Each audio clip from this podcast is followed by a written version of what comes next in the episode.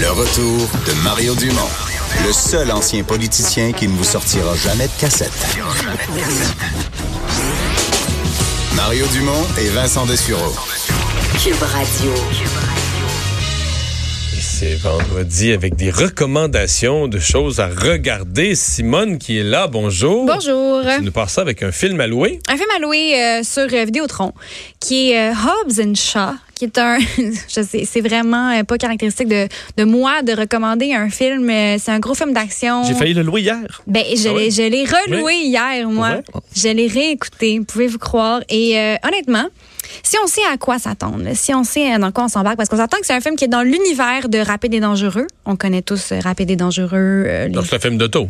ben non, parce que c'est comme c'est dans l'univers, mais ça n'a pas vraiment rapport. C'est juste deux des personnages qui sont pris, euh, qui sont dans le fond, ben le personnage de, de Rock, qui est un genre de policier, et le personnage de euh, Deckard Shaw, qui est un genre d'espion anglais.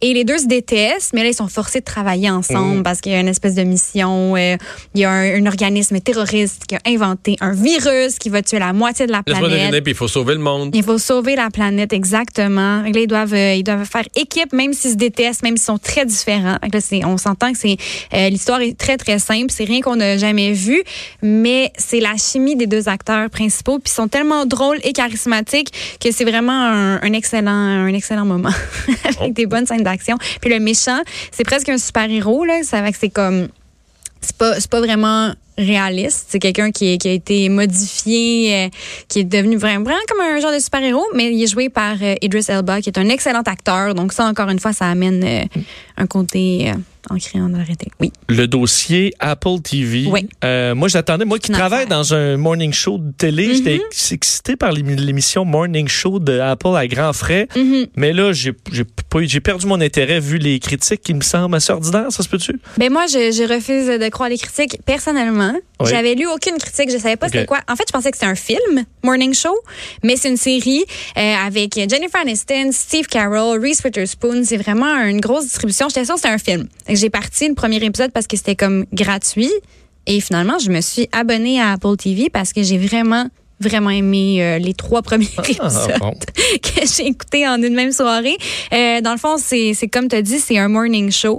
Et euh, c'est Jennifer Aniston et Steve Carell qui l'animent ensemble. Mais là, l'épisode commence et Steve Carell se fait accuser dans le mouvement MeToo d'inconduite sexuelle face à plusieurs de ses, ses collègues. Donc là, Jennifer Aniston se ramasse toute seule. Puis il faut qu'il trouve quelqu'un d'autre. Puis là, c'est le branle-bas de combat dans, la, dans, dans la, la- le, le poste de télé. Tout le monde capote parce que c'est leur morning show depuis 15 ans.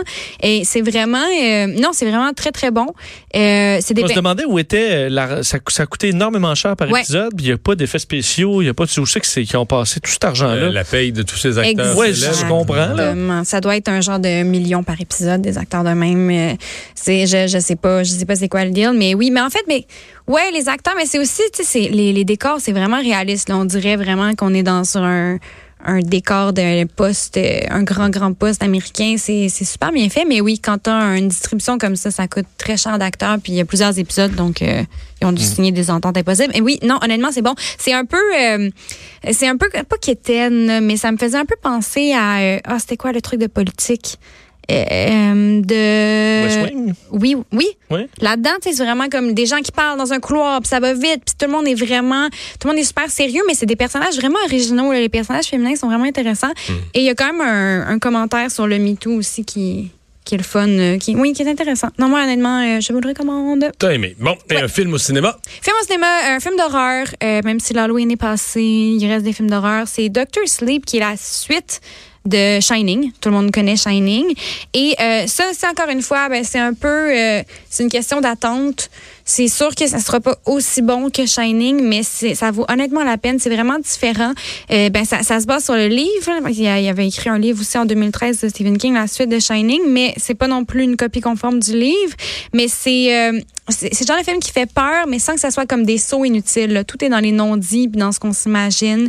Dans le fond, on suit euh, Danny Torrance, qui était le, le fils de Jack Torrance des années, des années plus tard, qui vit avec le lourd passé de ce qui est arrivé dans, euh, dans Shining et son espèce de, de pouvoir de pouvoir communiquer avec les esprits.